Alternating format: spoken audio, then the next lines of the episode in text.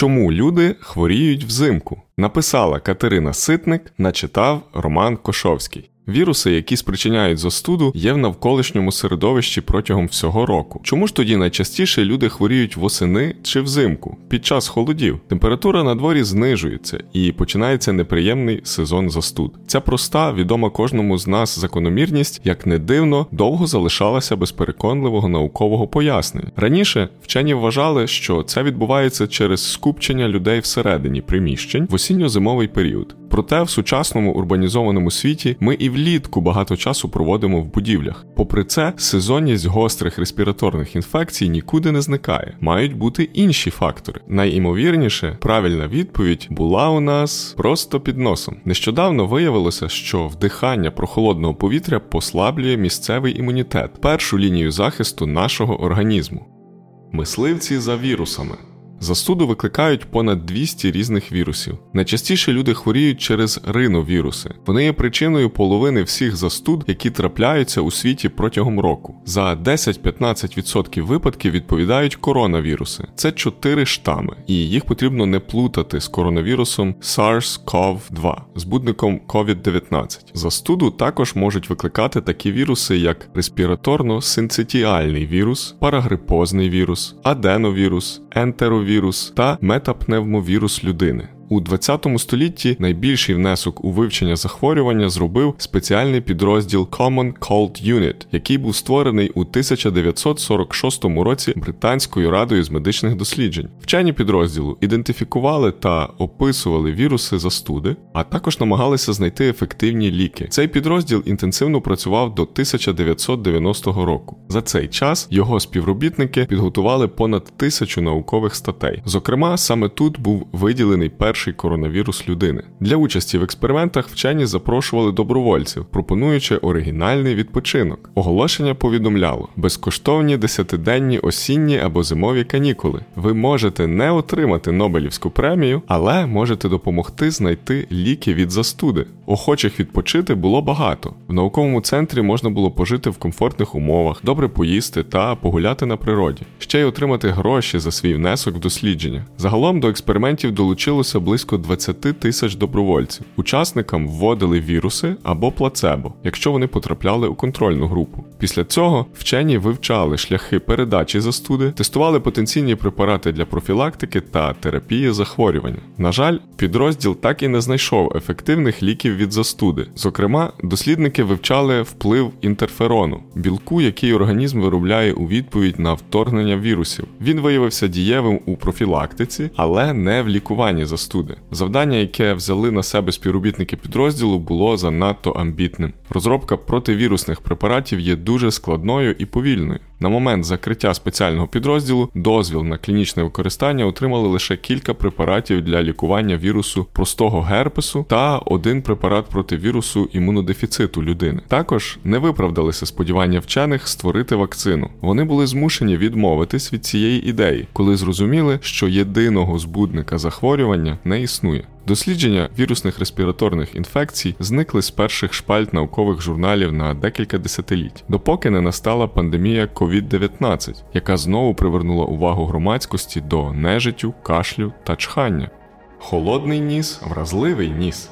Наприкінці 2022-го американські вчені з Гарвардської медичної школи та Північно-східного університету опублікували нове дослідження, в якому вони вивчали захисну роль позаклітинних везикул, що утворюються клітинами епітелію носової порожнини у відповідь на атаку вірусів застуди. Везикули це мікроскопічні мішечки, які клітини різних тканин і органів виділяють в міжклітинний простір. Залежно від свого походження, позаклітинні везикули можуть мати різний вміст наприклад, нуклеїнові кислоти, ліпіди, амінокислоти. Вони присутні майже у всіх біологічних рідинах, зокрема крові, лімфі та носовому слизі. Команда вчених під керівництвом Мансура Аміджі та Бенджаміна Блеєра почала вивчати захисні механізми епітелію носової порожнини ще в 2018 2018 році. Тоді дослідники дізналися, що коли до носа потрапляють хвороботворні бактерії, у слиз вивільняються численні позаклітинні везикули. Вони прикріплюються до небажаних гостей та знищують їх. Блеєр пояснює, це ніби ви ударили ногою гніздо шершнів, і всі комахи вилетіли назовні, щоб атакувати. Ніс виявляє патогени і випускає рій позаклітинних везикул. У новому дослідженні вчені вирішили знайти відповіді на два питання: чи позаклітинні везикули нападають на віруси так само, як і на бактерії, чи послаблює холод противірусну імунну відповідь. Експерименти на носових клітинах людей підтвердили, що позаклітинні везикули ефективно знищують віруси, перш ніж вони інфікують організм. Везикули працюють як приманки, змушуючи збудника застуди прикріплятися до себе, а не до епітеліальних клітин носової порожнини. Всередині везикул міститься зброя, молекули так званої мікро-РНК, яка вбиває вірус. Перед початком другого етапу дослідження вчені оцінили, як зменшується температура в носі, коли ми перебуваємо на холоді. Для цього вони запросили до участі чотирьох добровольців, яким довелося померзнути 15 хвилин за температури 4,4 градуса та за 90% вологості. Заміри показали, що температура в носі учасників експерименту зменшилася з 37 градусів за Цельсієм до 32. Після цього вчені провели експерименти з інфікування вірусами застуди зразків людських тканин носової порожнини за 32 градусів за Цельсієм. Виявилося, що за такої температури кількість вивільнених позаклітинних везикул зменшилася на майже 42%. Ба більше погіршилася їхня бойова ефективність. У кожній везикулі впала кількість молекул мікро-РНК. Також стало менше рецепторів, якими позаклітинні везикули хапаються за патогени. Автори дослідження сподіваються, що їхня робота допоможе в розробці нових ліків від застуди. Наприклад, це може бути спрей для носа, що покращує виділення позаклітинних везикул, або бере на себе їхню функцію приманки для патогенів. Більше повітря, менше аерозолів. Стару ідею про вплив скупчення в приміщеннях на сезонні застуди теж не можна повністю відкидати, особливо після того, що ми дізналися про шляхи передачі SARS-CoV-2. До пандемії COVID-19 багато вчених вважали, що респіраторні віруси поширюються переважно через дотик до забруднених поверхонь або великі краплі, які утворюються під час кашлю та чхання. Тепер ми знаємо, що коронавірус передається через повітря у вигляді дрібних капель, відомих як аерозолі. Вони надовго зависають у повітрі і мандрують на більшу відстань, ніж великі каплі. Існують переконливі докази аерозольного поширення багатьох респіраторних вірусів, зокрема вірусу грипу, респіраторно-синцитіального вірусу, риновірусу людини, аденовірусу. На дворі концентрація краплинок з вірусами, які виділяють інфіковані люди, швидко зменшується, тоді як у приміщенні аерозолі з часом накопичуються. Якщо ви працюєте в офісі з поганою вентиляцією, то віруси не забаряться потрапити до ваших дихальних шляхів. Китайські дослідники виявили, що студенти частіше хворіють, якщо їхня кімната в гуртожитку погано провітрюється. Більша швидкість надходження чистого повітря у приміщення була пов'язана з меншою кількістю застуд серед його мешканців. На захворюваність також впливала щільність розселення. Студенти в шестимістих кімнатах мали в два рази більшу ймовірність захворіти на застуду 6 та більше разів на рік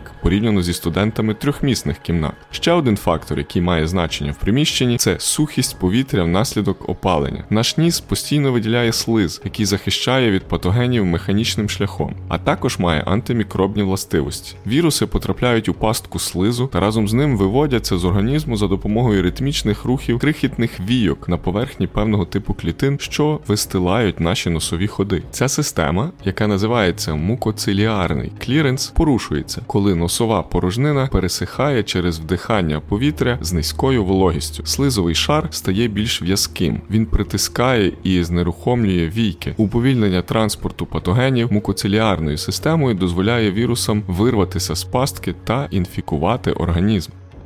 Що робити, щоб не застудитися?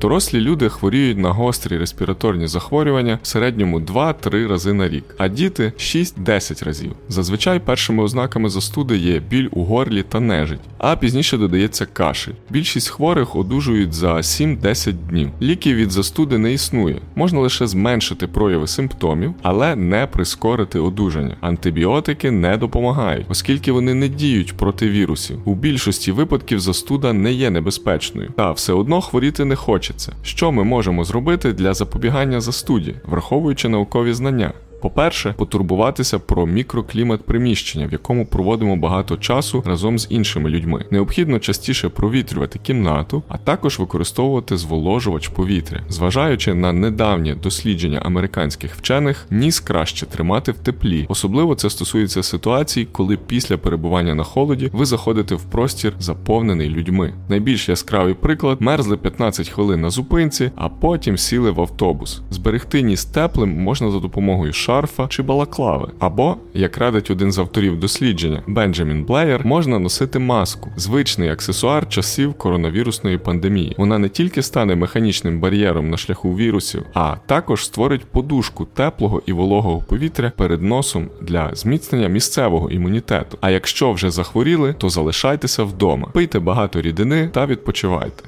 Згадайте оголошення британського підрозділу вивчення застуди для залучення добровольців. Нехай ці дні стануть для вас канікулами.